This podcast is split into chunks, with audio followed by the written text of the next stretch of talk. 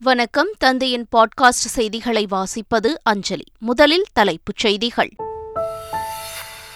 மேட்டூர் அணை வரும் பனிரெண்டாம் தேதி திறக்கப்படும் நிலையில் காவிரி டெல்டா மாவட்டங்களில் முதல்வர் ஸ்டாலின் இன்று ஆய்வு. திருச்சி சென்ற முதல்வருக்கு உற்சாக வரவேற்பு.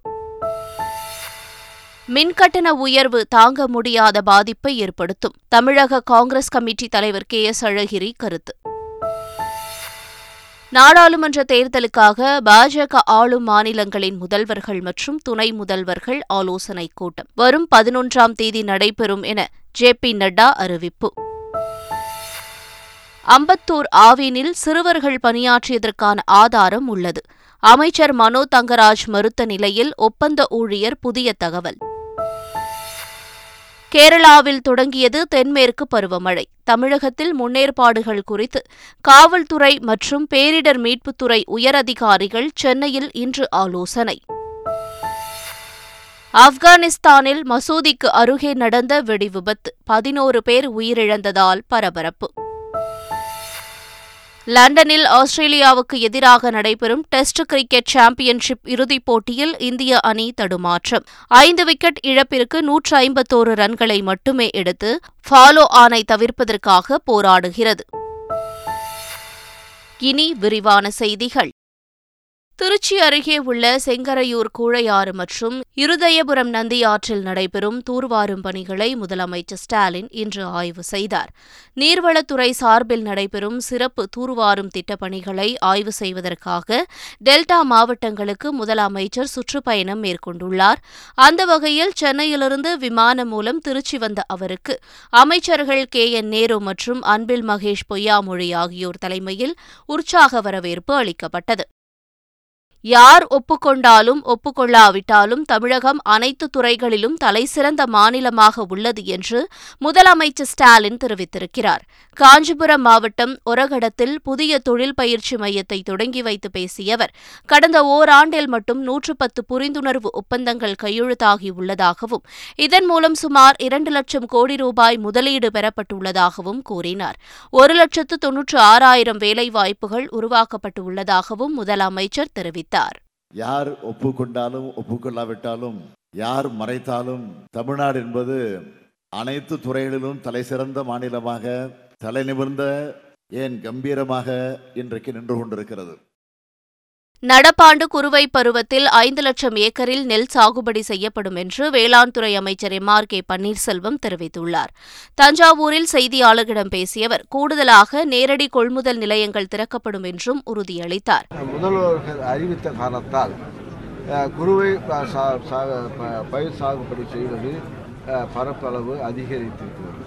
இந்த ஆண்டும் கிட்டத்தட்ட ஐந்து லட்சத்துக்கு அடிப்படையில் நாங்கள் குறுவை சாகுபடி செய்யப்படும். அதே போல் அந்த நெல்லை அறுவடை செய்த நெல்லை அரசு கொள்முதல் செய்வதற்கும் தயாராக அது இருக்கின்றது. நடப்பாண்டில் பதினான்காயிரம் கோடி ரூபாய் விவசாய கடன் வழங்க இலக்கு நிர்ணயிக்கப்பட்டுள்ளதாக கூட்டுறவுத்துறை அமைச்சர் பெரிய கருப்பன் தெரிவித்துள்ளார். தஞ்சையில் செய்தியாளர்களை சந்தித்த அவர் சிட்டா அடங்கல் கொடுத்து விவசாயிகள் கடன் பெறலாம் எனவும் தெரிவித்தார். தமிழகத்தில் மின் கட்டணத்தை உயர்த்தினால் ஏற்படும் பாதிப்பை தாங்க முடியாது என்று தமிழக காங்கிரஸ் தலைவர் கே எஸ் அழகிரி தெரிவித்துள்ளார். அரியலூரில் செய்தியாளர்களிடம் பேசிய அவர் இதனை தெரிவித்தார். ஏற்கனவே மின் கட்டணம் உயர்ந்திருக்கிறது. மேற்கொண்டு உயர்த்தினால் அது வந்து பாதிப்புகளை ஏற்படுத்தும். நம்மளால் தாங்க முடியும். தமிழக ஆளுநர் ஆர் என் ரவி அரசியல்வாதியாக செயல்பட்டுக் கொண்டிருப்பதாக திமுக எம்பி கனிமொழி தெரிவித்துள்ளார். நாகர்கோயிலில் செய்தியாளர்களிடம் பேசிய அவர் இதனை தெரிவித்தார்.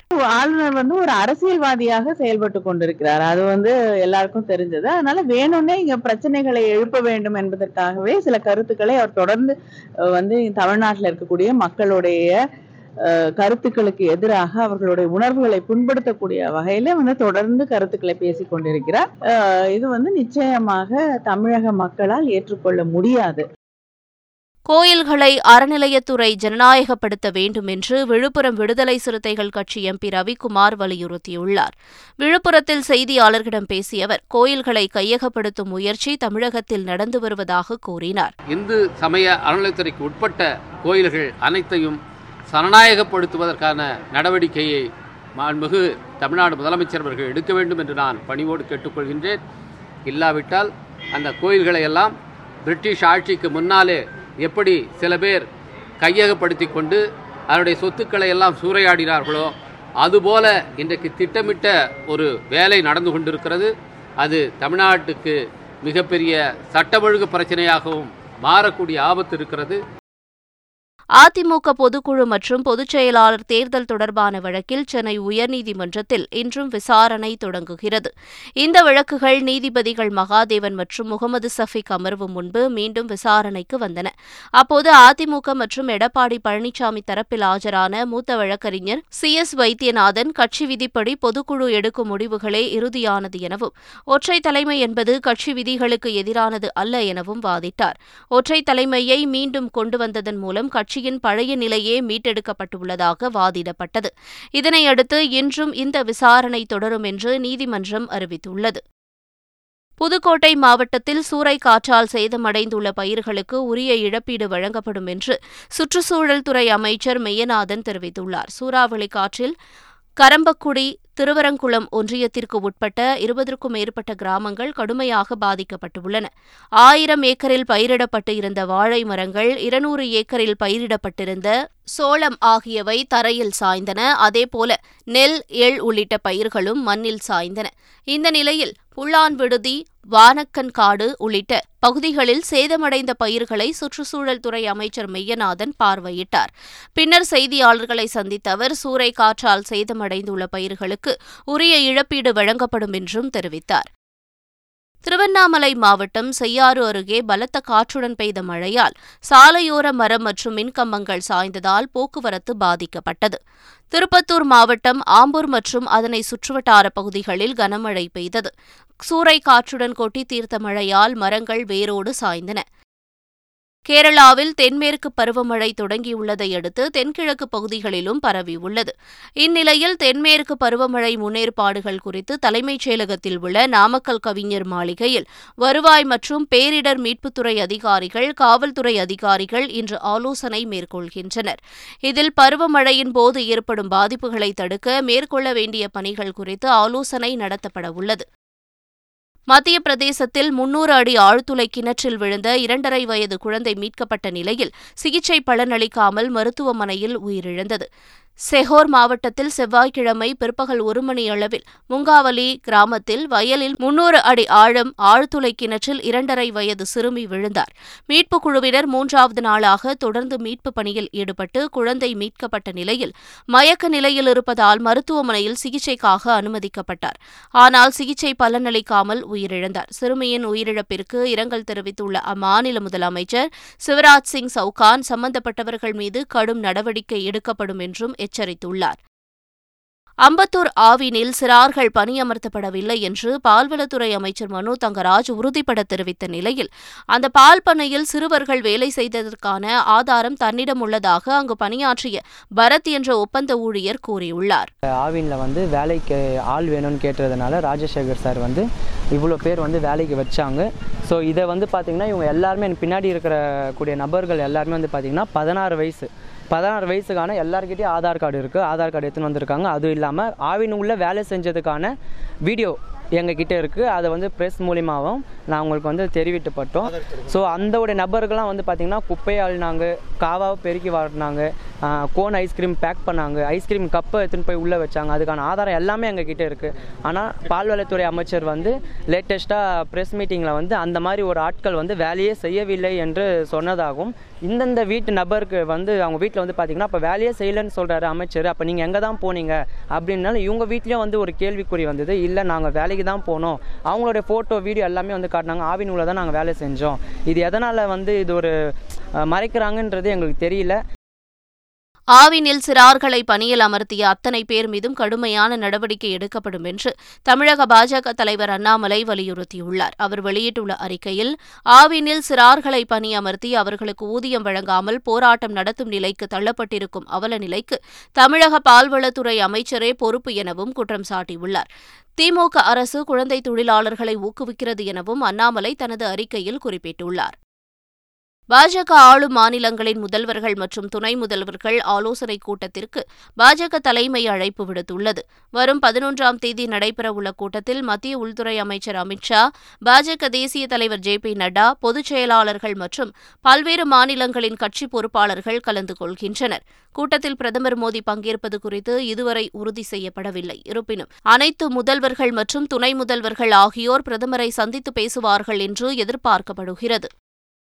டெல்லி புதுச்சேரி அந்தமான் நிக்கோபார் தீவுகள் உள்ளிட்ட யூனியன் பிரதேசங்களில் பணியாற்றி வரும் முப்பத்தி இரண்டு ஐஏஎஸ் அதிகாரிகள் மற்றும் முப்பத்து நான்கு ஐபிஎஸ் அதிகாரிகள் அதிரடியாக இடமாற்றம் செய்யப்பட்டுள்ளனர்.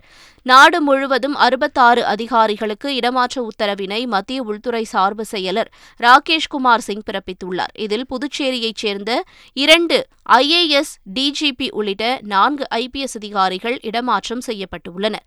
புதிதாக ஒரு ஐஏஎஸ் ஒரு ஐபிஎஸ் அதிகாரி புதுச்சேரிக்கு நியமிக்கப்பட்டுள்ளனர்.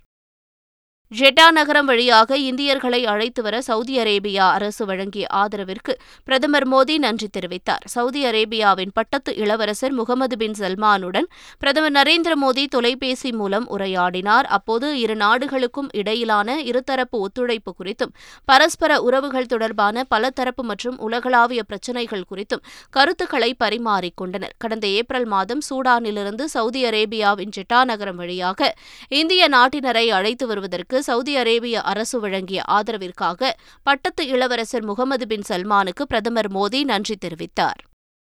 டெல்லி மற்றும் பெல்கிரேடு இடையே நேரடி விமான சேவை இயக்குவது பற்றி குடியரசுத் தலைவர் முர்முவுடன் ஆலோசனை மேற்கொண்ட செர்பிய அதிபர் அலெக்சாண்டர் உசிக் கூறியுள்ளார். செர்பியா சென்று குடியரசுத் தலைவர் திரௌபதி முர்மு அந்நாட்டு பிரதமர் அலெக்சாண்டர் உசிக்கை சந்தித்து பேசினார். இந்த சந்திப்பில் இரு நாட்டு தலைவர்களும் நாடுகளின் இருதரப்பு உறவின் முக்கிய நோக்கங்களை பற்றி விவாதித்தனர். பின்னர் கூட்டாக செய்தியாளர்களிடம் பேசினர். அப்போது டெல்லி மற்றும் பெல்கிரேடு இடையே நேரடி விமான சேவையை இயக்குவது பற்றி முர்முவுடன் ஆலோசனை மேற்கொள்ளப்பட்டதாக செர்பிய அதிபர் அலெக்சாண்டர் உசிக் கூறினார். இந்தியாவுடனான விசா நடைமுறையை எளிமையாக்குவோம் என்றும் பாதுகாப்புத் துறையில் ஒத்துழைப்பு பற்றியும் ஆலோசனை மேற்கொண்டோம் என்றும் அவர் கூறினார். மிகப்பெரிய பொருளாதார நாடுகளின் பட்டியலில் இரண்டாயிரத்து இருபத்தி ஏழு இரண்டாயிரத்து இருபத்தி எட்டாம் நிதியாண்டில் இந்தியா மூன்றாம் இடத்திற்கு முன்னேறும் என இந்திய தொழில் கூட்டமைப்பு தெரிவித்துள்ளது. இந்திய தொழில் கூட்டமைப்பு சார்பில் சென்னையில் நடைபெற்ற செய்தியாளர் சந்திப்பில் ஊடக மற்றும் பொழுதுபோக்கு துறையின் மையமாக தமிழகம் விரைவில் மாறும் என்றும் தெரிவிக்கப்பட்டது. வெளிநாடுகளில் உள்ள தொழிற்சாலைகளின் தரம் அளவிற்கு தமிழகத்தில் உள்ள தொழிற்சாலைகளும் வளர்ந்து வருவதாகவும் அவ்வப்போது தெரிவிக்கப்பட்டது. மேலும் பல்வேறு திட்டங்களை செயல்படுத்துவதில் தமிழக அரசுடன் இணைந்துள்ளதாகவும் தெரிவித்திருக்கிறது. ஆப்கானிஸ்தானில் உள்ள மசூதிக்கு அருகே நடந்த வெடிவிபத்தில் பதினோரு பேர் உயிரிழந்துள்ள நிலையில் இந்த சம்பவம் அதிர்ச்சியை ஏற்படுத்தியுள்ளது. வடக்கு ஆப்கானிஸ்தானில் உள்ள நபாவி மசூதிக்கு அருகே நடந்த தலிபான் மாகாண துணை ஆளுநரின் நினைவேந்தல் நிகழ்ச்சியில் வெடிவிபத்து நடந்துள்ளது. இந்த வெடிவிபத்தில் பதினோரு பேர் உயிரிழந்துள்ளனர். மேலும் முப்பதுக்கும் மேற்பட்டோர் காயமடைந்துள்ளனர். நபாவி மசூதிக்கு அருகில் நடந்த வெடிவிபத்தில் உயிரிழந்தவர்களில் ஒரு முன்னாள் தலிபான் காவல்துறை அதிகாரியும் ஒருவர் என்றும் பலி எண்ணிக்கை மேலும் அதிகரிக்கலாம் என்ற அச்சம் இருப்பதாகவும் தலிபான்களால் நியமிக்கப்பட்ட உள்துறை அமைச்சக செய்தித் தொடர்பாளர் அப்துல் நஃபி தாகூர் தெரிவித்திருக்கிறார். லண்டனில் நடைபெறும் டெஸ்ட் சாம்பியன்ஷிப் இறுதிப் போட்டியில் இந்திய அணி ஃபாலோ ஆனை தவிர்க்க போராடி வருகிறது. முதல் இன்னிங்ஸில் ஆஸ்திரேலிய அணி நானூற்று அறுபத்து ஒன்பது ரன்களுக்கு ஆட்டமிழந்த நிலையில் இந்திய அணி முதல் இன்னிங்ஸை தொடங்கியது. இந்திய வீரர்கள் ரோஹித் சர்மா சுப்மன் கில் புஜாரா கோலி ஆகியோர் சொற்ப ரன்களில் ஆட்டமிழந்து ஏமாற்றம் அளித்தனர். பின்பு களமிறங்கிய ஜடேஜா நாற்பத்தி எட்டு ரன்கள் எடுத்து ஆட்டமிழந்தார். இரண்டாம் நாள் ஆட்ட நேர முடிவில் இந்திய அணி முதல் இன்னிங்ஸில் ஐந்து விக்கெட்டுகள் இழப்பிற்கு நூற்று ஐம்பத்தோரு ரன்கள் சேர்த்துள்ளது. ஆஸ்திரேலிய அணியை முன்னூற்று பதினெட்டு ரன்கள் பின்தங்கியுள்ளதால் ஃபாலோ ஆனை தவிர்க்க இந்திய அணி போராடி வருகிறது. மீண்டும் தலைப்புச் செய்திகள். மேட்டூர் அணை வரும் பனிரெண்டாம் தேதி திறக்கப்படும் நிலையில் காவிரி டெல்டா மாவட்டங்களில் முதல்வர் ஸ்டாலின் இன்று ஆய்வு. திருச்சி சென்ற முதல்வருக்கு உற்சாக வரவேற்பு. மின்கட்டண உயர்வு தாங்க முடியாத பாதிப்பை ஏற்படுத்தும். தமிழக காங்கிரஸ் கமிட்டி தலைவர் கே எஸ் அழகிரி கருத்து. நாடாளுமன்ற தேர்தலுக்காக பாஜக ஆளும் மாநிலங்களின் முதல்வர்கள் மற்றும் துணை முதல்வர்கள் ஆலோசனைக் கூட்டம். வரும் பதினொன்றாம் தேதி நடைபெறும் என ஜே பி நட்டா அறிவிப்பு. அம்பத்தூர் ஆவினில் சிறுவர்கள் பணியாற்றியதற்கான ஆதாரம் உள்ளது. அமைச்சர் மனோ தங்கராஜ் மறுத்த நிலையில் ஒப்பந்த ஊழியர் புதிய தகவல். கேரளாவில் தொடங்கியது தென்மேற்கு பருவமழை. தமிழகத்தில் முன்னேற்பாடுகள் குறித்து காவல்துறை மற்றும் பேரிடர் மீட்புத்துறை உயரதிகாரிகள் சென்னையில் இன்று ஆலோசனை. ஆப்கானிஸ்தானில் மசூதிக்கு அருகே நடந்த வெடிவிபத்து பதினோரு பேர் உயிரிழந்ததால் பரபரப்பு. லண்டனில் ஆஸ்திரேலியாவுக்கு எதிராக நடைபெறும் டெஸ்ட் கிரிக்கெட் சாம்பியன்ஷிப் இறுதிப் போட்டியில் இந்திய அணி தடுமாற்றம். ஐந்து விக்கெட் இழப்பிற்கு நூற்று ஐம்பத்தோரு ரன்களை மட்டுமே எடுத்து ஃபாலோ ஆனை தவிர்ப்பதற்காக போராடுகிறது. இத்துடன் செய்திகள் நிறைவு பெற்றன.